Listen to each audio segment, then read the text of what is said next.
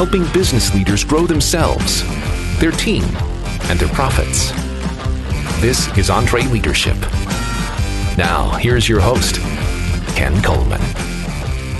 From the Music City, this is the broadcast of Leaders by Leaders for Leaders. Thank you so much for joining the conversation. Our feature conversation is with Stephen Mansfield. He's been a guest on this podcast before. I told you about this last week. I teased it. We gave you a sample. I think this is must listen. It's about the signs of a leadership crash. We're going to walk through some very specific signs. Don't miss this. Don't check out really important stuff. I don't ask you to share this podcast very much. This is an episode that I believe you need to share. And we're going to have some great free stuff, things you need to know about. And we're going to start off with an appeal that I made to you folks several episodes ago. Uh, we love Ken's Electronic Mail where you email me. And by the way, continue to do that. The email is podcast at entreleadership.com. But it was a couple episodes ago, I think it was, that I said, hey, you know, it would be fun if somebody just wrote me a letter because I was really having fun. Sometimes this will come as a shock to many of you. I just say things without thinking about it. And I was that was kind of what I was doing. But the response has been fantastic. People are mailing me handwritten letters. Now, I will tell you the inspiration behind this was is that I think, you know, we've gotten to the point where everything is email, everything is text. And, you know, the whole funny little play we make on Ken's electronic mail is that that's what email is, obviously, right? That's why we call it email, electronic mail, email. So, snail mail is what we're dealing with this episode. And you all responded. And that's why I love you folks. When Will the engineer handed me a stack the other day, I laughed out loud. Partly because I didn't remember saying it. Eric, the producer, is like he's like a bobblehead doll all of a sudden behind the glass, shaking his head so hard. And and then the other reason was I, I was overjoyed. Because when was the last time you people got a handwritten letter? I'm not talking about a thank you note. I mean, I, I do handwritten thank you notes all the time. I mean, like, like I got three pages right here on notebook paper. And this is really cool stuff. And this is why handwritten letters are so powerful. And I'm so glad that Tim Hilterman shared his heart with me. Now, I'm not kidding you when I say he wrote me two full pages. So it's two full pages. And I'm holding it in my hand right here. And I'm going to read just a portion of this because this is really cool. And Eric, the producer, has not heard this. This blew me away. So he writes several nice things and he's saying how much he loves the podcast. And I actually got to meet Tim in the lobby of our world headquarters recently. Great guy, he's a fireman, just an all around super passionate dude. And I love super passionate men and women. But I'm going to pick up about halfway through the letter when all of a sudden my eyes started to leak the first time. He says, I get that life is short. In 2007, after one year of marriage, I was diagnosed with invasive malignant melanoma. God chose to spare me, but I haven't looked at life the same. Jim Collins wrote in the foreword to Halftime. This is a book by Bob Buford, has been a guest on this show. We only get one life, and the urgency of getting on with what we are meant to do increases every day. You know, that's worth reading one more time for you folks, because I know you're doing something else right now. Jim Collins wrote in the foreword of Halftime we only get one life.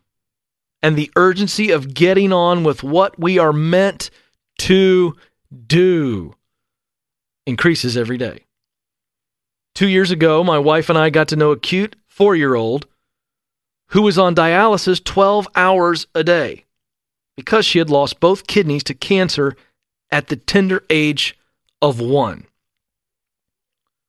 Now, folks, this is one of our listeners. He goes on to write, I had one of those, if not me, then who moments. And after some prayer, decided to find out if I was a match to donate a kidney. In God's providence, I was. And now part of me is giving Brielle a chance at a normal childhood. Wow. So I'm going to stop reading there because I honestly don't want to snot into the mic any more than I already have. He finishes by saying, Thanks for opening your life and helping us extract the treasures from all your guests. Thanks to your team and you for pursuing excellence and crusading week after week. It makes a difference. Tim, you are a hero. I don't belong in the same room with you, but uh, terrific emotion there really comes from just blown away by your sacrifice and, and life is so precious this little girl and your decision to do this. I, just unbelievable stuff.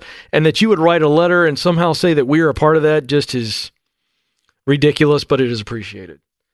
And so there you go folks. The first installment of ken's snail mail. Unbelievable stuff but you know, it's important. It's important that we share with each other in this community how we spur each other on. So, Tim, one more time, thank you so much. And again, if you'd like to email us at any time, you can do that podcast at entreleadership.com. And hey, if you want to keep writing the letters, come on. That one encouraged my heart so much. You just can keep on sending the stories. We love it. We'd love to share them if you will allow us. If you want to do the old snail mail, we have the address to the office in the show notes at entreleadership.com. Click on the podcast tab.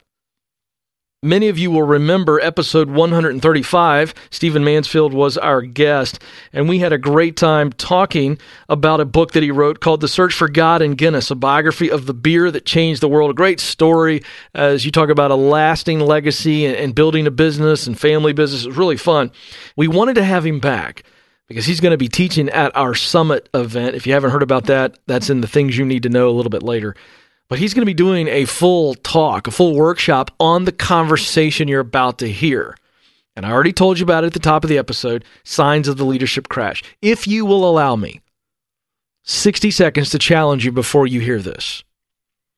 Just days ago, as I'm recording this podcast, just days ago, a college football coach, major program, major news, falls from grace in a moral failure that is beyond embarrassing.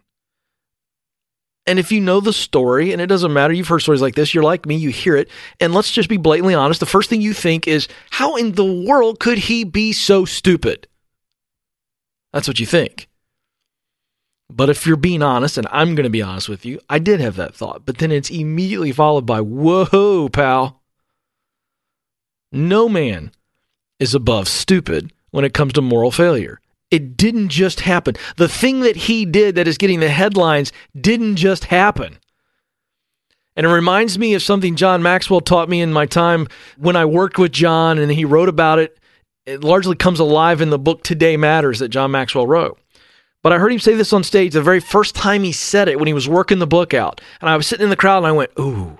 And here's what he said He said, Big decisions, you need to make those early on in life and then manage against them. So, in the midst of this conversation, don't think for a minute that you are bulletproof. But can you avoid the big failure? Yes, you can. How? Make the big decisions, the non negotiables early in life, and manage against those decisions. Guard your heart, guard your mind, get people around you who will tell you the truth. Get some processes in place that keep you immune to this kind of stuff. This is important. Without any further ado, here is Stephen Mansfield. Well, it's always fun to have Stephen Mansfield with us back in studio because you're a part-time Nashvilleian, so it's always great when we get That's you. That's right, right. I love it. What are you doing in town these days? Well, I'm here to do some training of some congressmen, to do a lot of media training, doing some speaking, and then I'm flying back to D.C. Wow. Folks, pray for Stephen. Uh, he's training congressmen. That is a Herculean task. And he also lives part time in Washington, D.C. So, what I appreciate most about you is you don't let Washington rub off on you too much. No, no. I go to Washington to get schizophrenic and come back to Nashville to get normal. no question about it. Oh, this is so fun. We're going to talk about a very, very sobering topic, but important. And it occurs to me before we dive into this, because I want to set the minds and hearts of our listeners, Stephen, that this is sobering and it is important boy, this is uncomfortable. This really makes me stretch. Why do we not want to step into that, even when we know it could save our leadership life? You know, the stuff that really will change us and make us better leaders is the stuff we're often, like you say, is afraid to talk about. But think about the times when you actually have heard something that changes your leadership. Man, you, it's almost like you go skipping out of there. So I, I actually don't know why we're afraid of it. I mean, I, it's like I want to embrace every tough thing I, all at once so I can be a better leader. So here it is. Why do leaders crash? That's a huge question. It is. It is. So why do they crash? Well, this is what's interesting. My I have a consulting firm and we work with a lot of leaders and we got a reputation for helping with what are called leadership crashes. And everybody knows what I'm talking about. You know, the CEO who, you know, sleeps with the secretary, steals the money and the company crashes and they would call us in to help clean it up. Did it for years, got a reputation for it. And uh, what happened was that I was happy to help clean up the crashes. I was happy to help put families back together and help companies restore and all that kind of thing. But what I began to realize was that there were some common signs of the leadership crash, and they were all what I call soft factors. Crashes weren't happening because some guy didn't understand the IRS code or he was shipping things wrongly, or, you know, even, I mean, the leadership crashes didn't even necessarily happen because he was having an affair with somebody in the typing pool. Crashes happen because of soft factors. And yet, leadership crashes in America are embarrassing. They're humiliating. They destroy reputations. They cost billions of dollars in corporate America. So, I mean, I know that's what we're going to be talking about, but the fact is that leadership crashes happen for very avoidable reasons. And I thought rather than specializing in cleaning up the crashes, I'd rather specialize in teaching people what the signs are yeah. so that they can avoid them. Well, and one of the most powerful tools you use there is this idea, this lesson of the termite. Yeah. And I think when you hear that, you immediately go, oh man, we all get termites. They just slowly eat away. Yeah. But powerful little bugs. Statistically, termites do more damage in America than massive storms. But the storms get the press, they That's get right. the media, the termites just quietly work away. Same thing's going on in the human soul. So in a company, it's the stuff that's under the surface that's going to do the damage, not so much the stuff everybody's focused on. And that's why I'm trying to get leaders to be a little bit more focused on the soft factors. Mm. And so would we call out the because uh, we got we got a company we call out, and they're looking for all that. They're spraying for spiders and all sorts of bugs and, and, and looking for termites. But the process of looking for termites is, in fact, quite a tedious process. I'm yes, guessing. Yes. I've never even seen them do it, but I'm guessing they're really getting underneath the house. They're looking yeah. in the little crevices, and boy, that's a great analogy here. So things seem to be going well right now. We have people listening right now. They're going, "Oh, amen, Stephen. Tell those other leaders." and it's like, wait yeah. a second, you might have termite damage. Yeah and not be aware of it. And yeah. by the way, that's not an excuse. No, no. The fact is, for many people, there's an ugly, ugly little bug. Look them up on Google and have it look oh. at it. Oh. Look at it large. Ugly little bug eating your house. That's right. He's eating your house, and you're not paying attention. So right. that's you know the parallel, of course, is obvious. That, so what do we start to do? Let's just let's start there because we're going to start to unpack some of the things. But as the leader, what's the mental, emotional approach to making sure that you're ever vigilant, I guess is the question. How do we remain vigilant to make sure we're always looking? Well, in the same way that when you're dealing with your house, you have to suddenly come to the realization that the most dangerous thing to your house is something you can't see. In a corporate situation, you have to realize that all the stuff you focus on, the policies, the pay, the HR, all of that, that's certainly got its place, but it's the unseen things. It's the things lurking in people's souls that people are not detecting, that people are not paying attention to, that's what's going to do the most damage. I mean, a leadership crash in a major American corporate situation can literally cost billions of dollars. It can cause the company to completely shut down. That's more extreme than if we don't buy the right vehicles, we don't have the right insurance, or, you know, we don't invest correctly.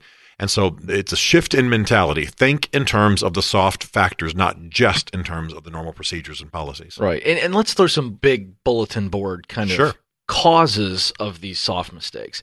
What are they? Is it insecurity? Is it greed? I mean, give me some of the things that you see a lot that maybe, and where I'm going with this is it's a heart issue, a mental issue, and then that begins to create this decay, and then these soft behaviors are a result of that mindset. Is that, is that yeah. making sense? Yeah, I know we'll go through the list in just a minute, but I'll tell you what the main issue is. The main issue, and I can't tell you how many times I've heard it in the consulting that we've done, the main issue is that the people around the leader who fell detected that something was wrong. Sometimes they can even identify. It. They can put their, they can actually put a name to it, but they didn't know how to respond. They okay. didn't know it was a signpost of destruction. Okay. They knew he'd isolated him. They knew he'd become bitter, but they didn't know what to do. And my goal is to inject into their family culture or their corporate culture the language and the awareness mm. of these danger signs okay. that actually actually give them an ability to talk about it. It's fantastic. All right, so we're going to run through some of these. Sure.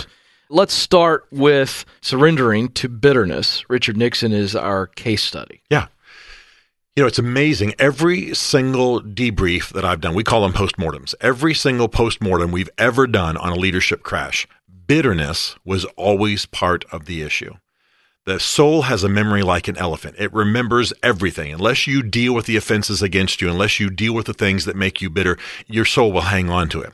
The reason I use Richard Nixon is that Richard Nixon is there. He's in his 60s and he's in the White House and he is going through Watergate, but he gets down on his hands and knees and starts beating on the floor with Henry Kissinger in the room. And what's he talking about? The Democrats, the FBI, something going on in Watergate? Oh, no, no, no. The way his Quaker family was treated back in California when he was a little boy. He's still bitter. He's still ticked. It's still shaping his soul. And when you feel bitterness, you begin to allow yourself to feel entitled. You begin to want to medicate you begin to feel a kind of an area. If I'm bitter against you, it doesn't really matter how I treat you. And, and, by the way, I'm entitled. I'll tell you what, I'll just take some of this money out of the safe. I'll just spend the money the way I want. I'll just do what I want with his resources or what have you. And that's where these crashes start to happen. So every leadership crash I've ever dealt with, bitterness over something past was part of the issue. I've sat with men who have destroyed their companies but when I started to probe a little bit, they started talking about the way the coach treated them back in high school, or the way the first of five wives treated them, or the way their dad treated them, or their uncle. And that bitterness is cycling back through their soul. It's one of the great cancers of great leadership. Is it that cancer because when bitterness becomes the lens by which we see everything? Because you said entitled. Did that lead to Nixon's entitlement of saying it's justifiable? An act Uh, a, a, way of thinking yes. is now, which was normally wrong, but because I'm so bitter, it's justifiable. Therefore, it's okay to do. In Nixon's case, the attitude was kind of a paranoia. They're coming for me, and they're wrong. Uh, because that's what they were in his childhood. They were wrong to treat his family that way. Right. But the Democrats or the other side or okay. the FBI or the special prosecutor, they were not coming for him and they were not wrong. But that had been coded into Nixon's soul. So he dealt with every enemy as though they were coming to destroy him and they were wrong, morally wrong, wrong before God. And that's why he responded the way that he did. And it destroyed him. I mean, look at Richard Nixon. I mean, really a brilliant man and in many ways a good president, but absolutely a byword now in American mm. politics. All right, let's look at another big fall from grace, arguably the greatest fall from grace in sports. I'm not going to say it is the, but it's up there. If we, you know, this is a sports talk show. Yeah. If you spend an hour on that. Sure. But let's look at Tiger Woods, a stunning fall from grace. Yeah. After a very obvious moral failure that the whole world found about, he's never gotten back. Right. What's the lesson to learn from Tiger Woods? The sign always of someone who's heading towards a leadership crash is that they are distancing their friends or making a massive shift in who their friends are. So Tiger's decline happened after his father died, after he'd fired his management, after he got rid of his coaches, after he distanced everybody basically from his life. And then guys like Charles Barkley and you know others began to be his buddies. Well, they were taking him to Vegas and introducing him to porn stars, and that's when the decline happened. He fell apart because the people who had been uh, his primary band of brothers, the people around him who kept him straight, who kept him working hard, who stoked his motivation, they were distance. And that's always an issue. I'll tell you what, one of the greatest fuels of great leadership is to have a band of brothers, a band of sisters who know who you are, who aren't afraid of you, who will speak truth to you, who will hold up a mirror, who will hold you accountable. When you distance those people, anything's possible. And mm-hmm. usually it's negative stuff. And even more so when we're in a leadership position. Right. Because most people are going to treat us with adoration. Right. And so when you don't have anything but empty adoration coming at you, you start to believe all that. Well, the illustration that I use is I'm almost six five, so I throw a darker and bigger shadow than somebody around me who's shorter, right? Just because I mean, okay, so on the one hand, I'm rising to a greater height. I'm not bragging. I'm just saying physically, I rise to a greater height. I throw a bigger shadow. Well, it's in the shadows that things go wrong. It's in the shadows where moral failings begin to dominate your life. Wow. So the bigger you are, the higher you are, the more prominent you are, the more famous you are, the more powerful you are, the greater leader you are, the greater the shadow around you, and therefore the more surface space for things to go wrong. Mm. All right, folks. Again, uh, there's ten lessons of the age. Okay, we're not going to go through all of them, as I've got some exciting news about where you can hear the, all of these in depth. But we'll tease you with that and come back to that. I want to go to a big fall that I think is such an important topic, and this is from my childhood. And if you're listening in and you have no idea about Christian television, there was a guy by the name of Jim Bakker. Now, Jim Bakker was at the time in the 80s. He was a huge deal, massive empire, charismatic pastor, television. And I'll let you fill in the rest of the story, but the idea here is is uh, the lesson is perpetuating an image and how that can create a big fall. Yeah, especially in business, especially amongst leaders who move around within different companies and with all of our social media today, we can build a brand, we can build an image that's beyond who we really are. So let's say I rescued one small company one time as a leader, but suddenly I am the world's expert on rescuing big companies and when they're in trouble. Well, that's branding way beyond my skills. So that's exactly what Jim Bakker did. In his autobiography, he said, I grew the image. It got bigger than reality. I got to the point where I had to raise a couple of million dollars a day. Now that may not sound like much today, but we're talking 40 years ago mm-hmm. that he was having to raise a couple of million dollars a day and it destroyed him. It burned him out. He eventually had moral failings. He did things that were illegal. He admits that now. And all of it because he allowed the branding and the box, he calls it, to get bigger than the reality within. Mm. And that's what we often do. We need to make sure that our branding, our billing, you know, I've actually been introduced by people I had never communicated with before they introduced me as America's greatest living author. Now that is a load right there, man. That is completely untrue. But you just look and go, how in the world could anybody even say that? Right. But you know what? I go, I suppose it's possible in my sinfulness. I could start to buy into that kind of silliness. Sure. Well, if I go around believing I'm the world's greatest living author, I mean, I'm dead. I mean, I'm just going to be deceived and deformed and messed up and feeling entitled and bitter because I'm not honored by the people as I should be. That kind of thing just starts to happen. Somebody just looks at a guy and just says, "You're the, you're the most awesome leader." Leader I've ever seen. And suddenly he's being set up for a fall. Yeah. That's exactly what happened with Jim Bakker. Absolutely. It was all about the image. And When we're yes. chasing this image, yeah. we're no longer making any core decisions. And here's what's tragic. You know, we all are gifted if we stay in our lane. You've yeah. got a certain lane, whatever it is, the things that you're good at, do them, do That's them right. well. But, you know, I often joke, you know, I can probably uh, teach the Bible, for example, at my church. But if you put me in charge of the worship team, Oh, or you put me in charge of the nursery, that church is closing. I mean, by Friday, it's closing. I mean, I can't, I have no gift for that at all. So stay in your lane, do what you do well, do it to the glory of God, do it with excellence, but don't let yourself get so broadly branded and it's such expansive branding that it's nothing but pressure and destruction.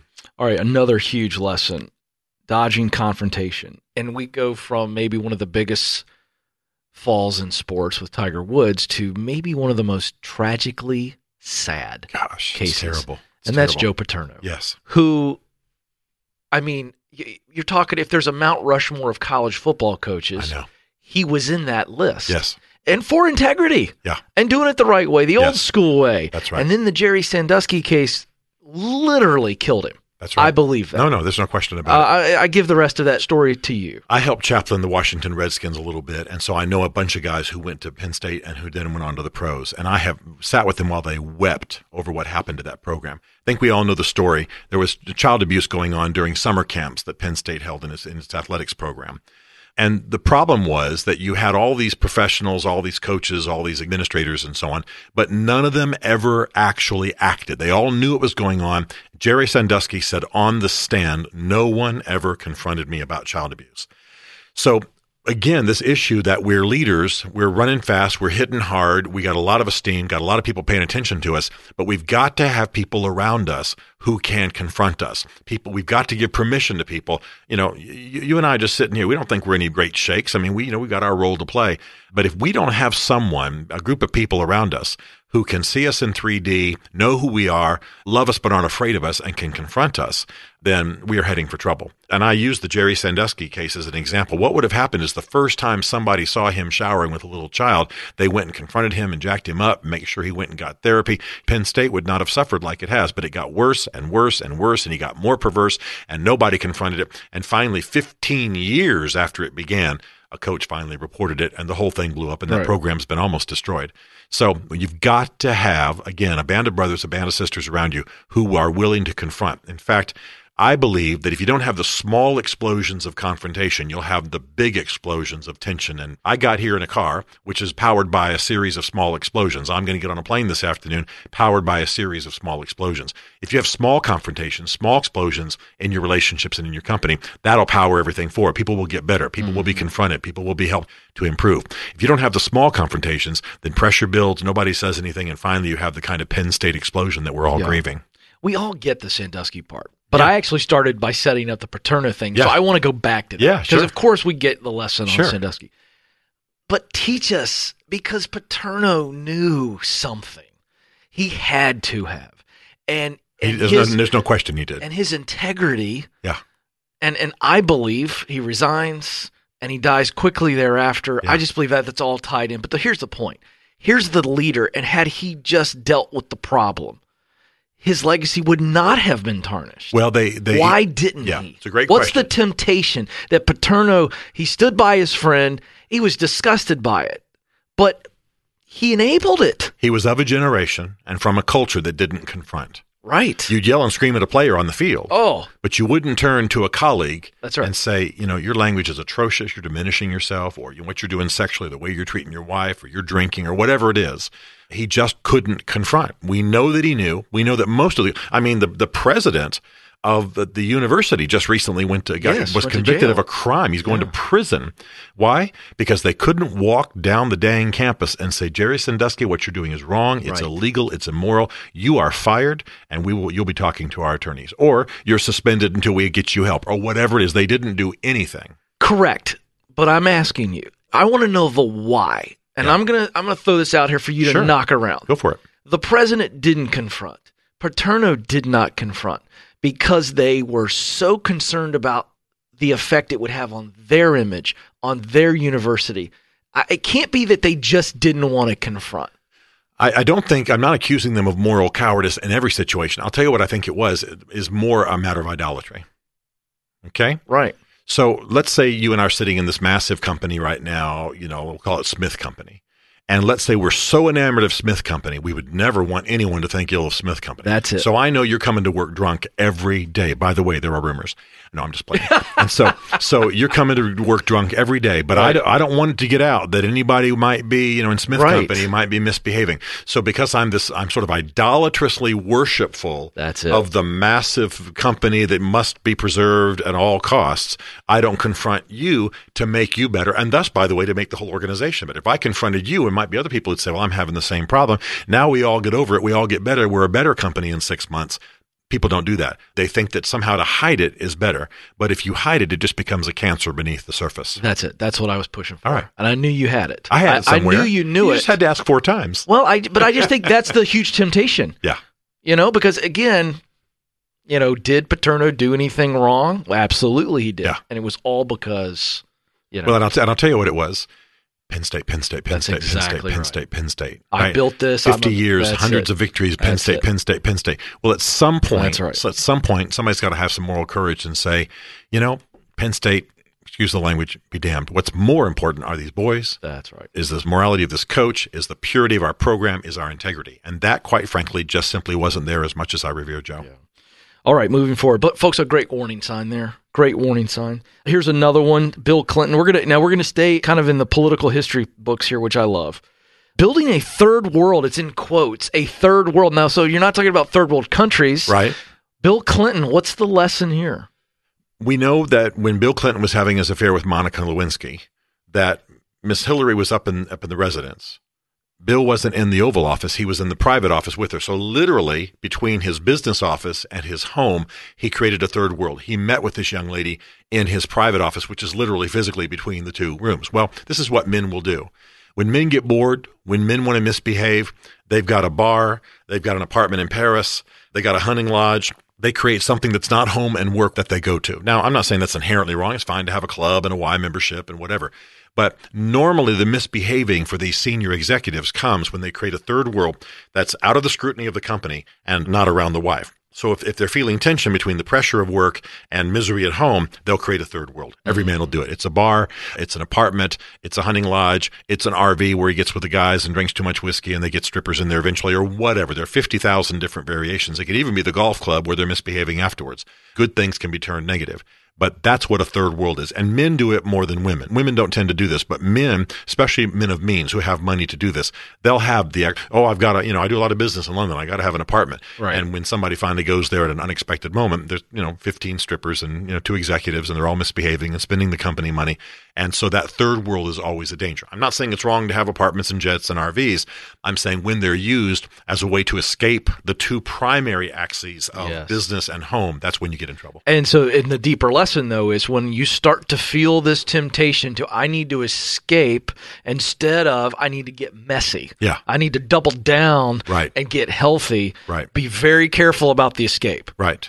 Well, I have some third worlds physically in my life, but they're not moral third world. That's worlds. right. I'm taking right. my wife with me. I'm taking my That's kids with me. I'm taking people from my business with me. If you're using it as an escape, if you're blocking that off, you know, and I hear that an executive's jetting all over the world, going to these luxurious places, and his wife's not going with him, I dive in immediately. And Yeah. our consulting work all does it because they give they have to sign a statement that says I can ask any question. I'll go to that guy, sit him down, and say, "Tell me what's going on." You have been flying to magnificent locations, high dollar hotels, casinos, awesome things. Your wife has not been with you once, but Miss Tootsie, your secretary, has gone 50 times. Right. Tell me what's going on. I mean, that's just how it goes. Absolutely. Because that's what men do. I'm not saying all men are dogs, but when men want to be dogs, they create a third world. That's right. Oh, that's true. I, listen, I, you know what? It's so true, guys. Just don't think for a second that you can't become a dog in an instant. That's right. That's, right. the lesson we all have to Yeah, just. whether you want to approach it spiritually and say we're all sinners or not. The point is, you know, I, I assume that any bad thing any human being's ever done in the history of the world is at least somewhere in like microcosm in my soul. That's right. I mean, I'm not dominated by any of it. I don't have any big addictions or whatever, but I'm not stupid enough to think that I, you know, I guess the issue. I've never wanted to kill somebody. I guess I could, right? I'm not, I've never wanted to steal anything from Walmart. I guess I could, you know? Mm-hmm. And so eh, when you think that way, then you're always killing the weeds in your garden so the right things grow. Yes, that's good. All right, next, Winston Churchill. I know he's one of our favorite Oh, people. yeah. And I actually love him. But, you know, it's, that's why I love reading about men who the world considers to be great because you find out they actually weren't all that great in Yeah. other areas. Right. Uh, let's talk about forgetting fun. Now, this isn't some whimsical idea here. No, no. Churchill actually, I mean, of course, who could be busier? Who could have more pressure on him than Winston Churchill? And yet he said, you know, a change is as good as a rest. He said that all the time. A change is as good as a rest. So he painted and he hunted and he went swimming and he was hiking and he learned how to fly and he did a hundred different things in his life because he didn't have a lot of time to sleep and he didn't sleep that well. He did take naps in the afternoon, but he always knew he wanted to have something that refreshed him. And I, I love what he said. This is one of my favorite quotes, although it ticks off my engineer friends. He said, We want engineers in the world, but we do not want a world of engineers. Meaning, we don't want everybody to be boring and just about systems and not be alive and creative. So, Churchill urged us to remember that we are full bodied human beings, that we have bodies, that we have minds, that we have emotions, that we have souls. He watched movies, he went for hikes, he raised animals, he did other things than what he was doing in politics because it, here, here's the lesson leadership roles have the power to deform. Unchecked, the leadership role that you are in will deform you. It will dry you out. It will dumb you down. It will shape you. It will, it will cause you to gain weight, cause you not to spend time with your family, cause you not to have enough whatever, fun, food, sex, whatever you want to talk about, all the things human beings ought to have. So what we have to do is remember fun. And we do this naturally when we're young, you know, but when we get a little bit older, we forget to do that. So men especially need the controlled violence. They need some wildness. They need to blow off. Men need to bark at the moon and pee in the sink and, you know, do all the stuff that men do to kind of blow back. And women have their version of it. I just am not qualified to speak to that, but right. uh, they have their version of it. So I love the example of Winston Churchill. Yeah. Now, I want to put out a little cautionary note. I rarely disagree with our guests, but I would just caution you maybe not to pee in the sink unless it's in your hunting lodge. I think that, that just undoes my entire message, but that's fine. You go right ahead. that is so great. I love it, love it, love it. All right. Moving on to a figure that any red blooded, God fearing American certainly holds in the highest of esteem, and that's the American soldier. Yes. And you call this serving the schedule. Yeah. I had the privilege of being embedded with the troops in Iraq. I wrote a book called The Faith of the American Soldier, and I was there for quite a while. And I was, of course, paying attention, in addition to other things, to post traumatic stress. And an Army psychologist said, you know, most soldiers are not enduring post traumatic stress just because they've seen violence or they've seen people die, although that's traumatic. For most of them, the burnout and the parts of post traumatic stress come when they are required to do things and they don't know why. The schedule's driving them. They're being forced to go to this village, shoot this, do that, blow that up, but they don't know why. The schedule's taken on a life of its own. And I bring that back to the American corporation or, you know, leadership of every type. And I say, you know, many times schedule becomes an entity of its own. I got to, you know, even in my simple little life, I got to be here, do there, ride there, get there, do this other thing. I mean, it happens all the time. And what happens is if you don't know why you're doing it, I know where I am and why I'm sitting here and what I'm doing, and I know what I'm doing next and I care about it. But if I'm just going through the schedule, as many CEOs and leaders do, that produces burnout, that produces resentment, that produces, you know, a loss of the poetry, a loss of the inspiration, and that's always a warning sign that we're heading towards a moral crash of some kind that then pr- destroys the company. Mm. So, yeah, I think it's extremely important that we remember why are we doing what we're doing. You know, one of my favorite images from an American movie is about a television network. And in the very first scene, we see the actress Holly Hunter get up and try to cry. And you- can't quite figure out why. And later you find out that she has said, Look, I see horrible things. And when I get up one morning and can't cry anymore, then I know my soul's in trouble, that I'm hardened of heart and I need to leave. And she does. She resigns when she can't cry anymore over what she's seen. Well, it's the same way with us. If you can't find the inspiration for what you're doing, if you're sitting here, I'm not so much speaking to you, but if I'm just sitting here right now and I'm just doing what I'm doing by rote and I'm like, please God, get this over with. Let's just do it. Let's just get, I have no inspiration. I have no desire to touch lives. I have no excitement. I have no energy for it. I have no sense of calling. We're heading towards burnout. We're heading towards stress. We're heading towards resentment. And that's when people start to medicate. And medicate is not just with little white pills. It can be, you know, mm-hmm. with the woman we're not supposed to be with or the chemicals we're not supposed to be shooting up with or drinking or whatever. Mm-hmm. And that's where you start getting in trouble. Yeah, I could not agree more with that. All right, so we just kind of walked through some of the lessons of the age, and now we're going to talk about the tragic result. And you word this losing the poetry. Yeah. Every time I talk to anybody who's had a leadership crash, what has happened, the big thing that's happened, whatever the other signs are, is that they have lost the poetry of what they do. And we were just talking about that, but I can take it larger. Everybody who does something for a long period of time, there was a moment when they got excited about it. There was a moment when they heard that professor talk about who knows what, you know, business and the power of business to change a community or make a difference in the third world or what your gifts are. Somehow there was a moment when they had the poetry of business or the poetry of leadership or the poetry of a church or the poetry of, you know, a school, being an educator, whatever it was. And the art of leadership is to keep that sense of poetry, my word, that's my choice of word rather than inspiration. Keep the sense of poetry of what you do. If I can't get up in the morning and say, you know what, next week I get to get on an airplane and fly to Saudi Arabia and teach students in a country, by the way, most people can't even get into. If I can't get moved by that and get excited about that, if my family's not going, Dad, that's awesome, man, that's fantastic. And if we don't have that sense of the poetry of what I get to do, well, then you're just heading towards burnout. You're heading towards stress. You're just becoming robotic. And it's the robotic nature of the human soul, especially in men, that leads to these moral issues that cause destruction. It's really true. Yeah. It's it is when we lose meaning. Yeah. I hear this all the time. People talk about the why, you know why, and it's brilliant. It's a great question. I'm a professional question asker. Sure. You ought to be asking why. Right. But for the purpose of understanding, we as human beings, you and I have the same theology. Yeah. We believe there's a creator who created us to do Sure. good works. Right. That's meaning. Yeah. We lose meaning when we forget the why. And then it's just kind of I'm wandering Right. instead of wondering what should I be doing next? Yes. What is the poetry of what you do? You might be Yeah. sitting at a keyboard all Love day. You might be driving even a forklift. I know a guy who loves what he does because he drives a forklift for an organization called Feed the Children. And so even though he basically works as a warehouse worker all day, you can look up sometimes at this guy and he's got tears coming down his eyes because this load that I've got in my great big old forklift that I'm putting on this semi, you know, that's going to take care of kids in Appalachia or what have you. And he's just one of the most motivated guys I know. Well, if we can do that in the senior levels of leadership and then make it infectious, you know, by inspiring everybody else with that same sense of poetry, that's the art of leadership. Yeah. Well, folks, this is just a snippet of what Stephen Mansfield is going to teach at our 2018 EntreLeadership Summit. I'm so excited about it. It's going to be in San Antonio, Texas. We've told you about it ad nauseum. We'll tell you more about it, remind you. But you're going to be teaching on why leaders crash, and you just gave us again a nice overview. It's going to be great stuff. And here's what I'm really excited about. So, if you've been listening to this podcast for a while and you've heard Stephen on the podcast before, you know that he and I are both history nerds. I want to be like Stephen when I grow up. now, I'm younger than him, but we're not going to reveal any ages. But I, I love Easy, history. I know. I know, but I love history. But this man has forgotten more about history than I've learned. And that's saying a lot because I am, you know, I'm, I'm higher up the ladder than most of you people. Okay. got- I don't mind game. telling you. You that. got game. No I've got some serious history knowledge. Now, all that being said, on a recent podcast, I said we are going to have a podcast hangout. I just made it up because I'm on the mic.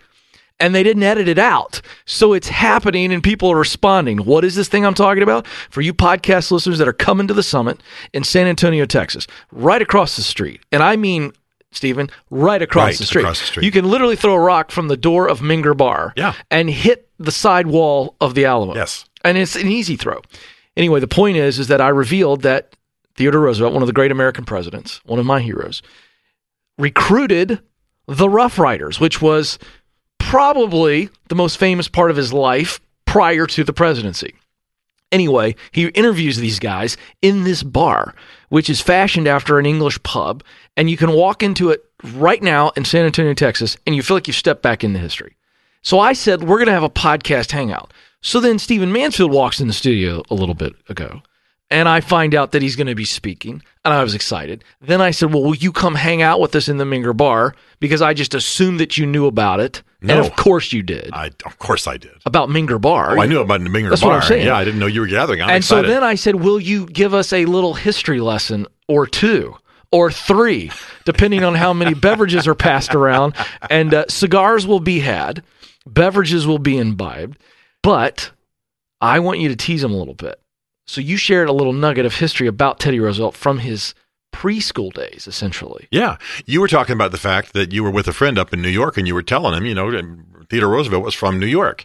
And I said, by the way, a little tidbit. Roosevelt's owned a great big building on a main avenue. When Roosevelt was a little boy, five, six years old, on a certain day, he went to the window, looked out the window, and looked down. And what he saw going by was the funeral procession of Abraham Lincoln. Unbelievable.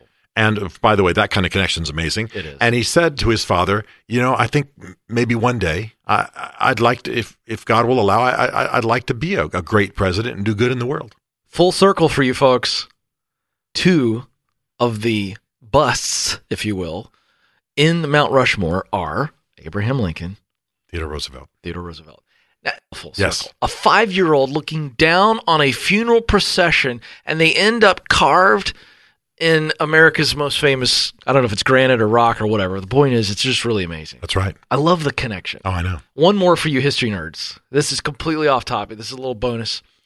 When you read history and you realize that in the formation of our country, certainly the revolutionary time period, the independence period, it's amazing the personal connections. Many of you probably don't know a lot about Patrick Henry, but you've heard the phrase, give me liberty or give me death. And now it's kind of starting to seep back in your mind. When he gave that speech in St. John's Church in Richmond, Virginia, a young law student from William and Mary was leaning on the doorpost of the church. Thomas Jefferson. Thomas Jefferson. You just now taught me that something. will blow your mind when the man who penned the Declaration of Independence, Gosh. the third president of the United States, is a law student at William and Mary, and he comes up because of the gathering there, of the House of Burgesses. And he leans in on the doorpost and listens to one of the great speeches in American history. See, Unbelievable. I just shared something with you you did not know. I did not know that. It was worth coming today for that alone. I'm taking the rest of the day off. Somebody, I have managed to stump Stephen Mansfield, so I'm I'm done for the rest Oh, of the day. Oh, that's easier than you know. That is easier No. than you know. the point is great connections in history, Yes. and you know what? Here's the point: you leaders have no idea how you may be changing history right now. Fun stuff. We appreciate you, brother. It's going to be so fun in San Antonio. I'm looking forward to it so much. Well, folks, I hope you enjoyed that. Things you need to know. Our EntreLeadership team is giving away the Team Communication Guide. So we care as deeply about the health of your team as we do our team. And we've just been talking about leadership crashes, and a lot of that can be avoided if you are communicating properly and there is true, pure, healthy communication going on in your organization. You don't have a bunch of yes men and yes women. You got people who will stick their finger in your face and go, You're wrong, chump. Never that disrespectful, but in theory, that's what we're talking about. So, the Team Communication Field Guide, how to keep your team engaged and productive. There's so much more in this. Again, giving you the playbook from Ramsey Solutions on the top methods for communicating well. A very clear list that you can consider and then apply. All right, so you don't want to miss this. Very easy to get. Same way we do it every episode. You can text the word communication to 33444. Communication to 33444, or we have a link in the show notes at entreleadership.com. And hey, I want to remind you, I did mention that Stephen is going to teach on that, really unpack that in depth at our EntreLeadership Summit. This is our crown jewel event. You hear me talk about it all the time, but it really is a lot of fun. And I also want to point out that on this podcast recently, I just threw it out there that we should do a podcast meetup at the Menger Bar in San Antonio, Texas. This is one of the coolest places you've ever been in, and it's right across the street from the Alamo. So, the EntreLeadership team is going to help organize that and make that happen on the last night of Summit. But if you want more details, what is this summit? Who are the speakers? It's unbelievable. Just email us. Will and Eric will take great care of you. The email is podcast at entreleadership.com. Oh my gosh, I just glanced at the calendar. This coming weekend and into next week is the start of college football. Oh ho ho! Good times are here again. Now, we're always having a good time here, but we certainly do love college football. And uh, boy, I tell you, it couldn't be better timing next week. Bringing back a regular guest of ours, Jon Gordon. He's got a new book out called The Power of Positive Leadership. And we're going to do a deep dive into some of the coaches that he has spent a lot of time with. These are men who have figured out how to create a winning culture and sustain a winning culture. When I say winning, we're talking championships. So you don't want to miss that. On behalf of Eric, the producer, our engineer Will Rudder, and the entire EntreLeadership team, thank you so much for listening. We'll talk with you again very soon.